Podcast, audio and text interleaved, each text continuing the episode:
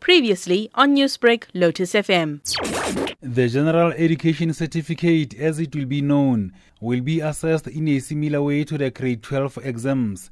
The field trial for a certificate will be completed at the end of July next year. Minister of Basic Education, Angie Motshekga, explains. Dealing decisively with quality and efficiency through the implementation of improved pedagogy in the classroom, standardized assessment to reduce failure, repetition, and dropout rates. We are also working on the introduction of multiple qualifications such as a general education certificate before the grade 12 exit qualifications.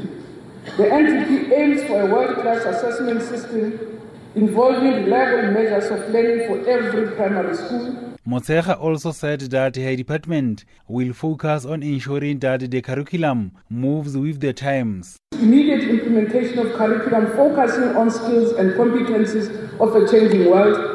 It must take into account the disruptive brought by the fourth industrial revolution, as well as the introduction of entrepreneurship and schools of specialization or focus schools.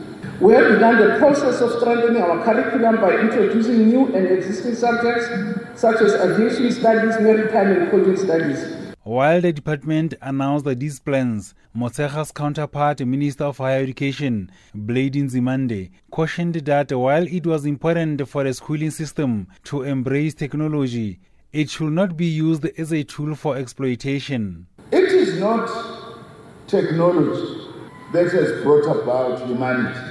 It is humanity that has brought about technology.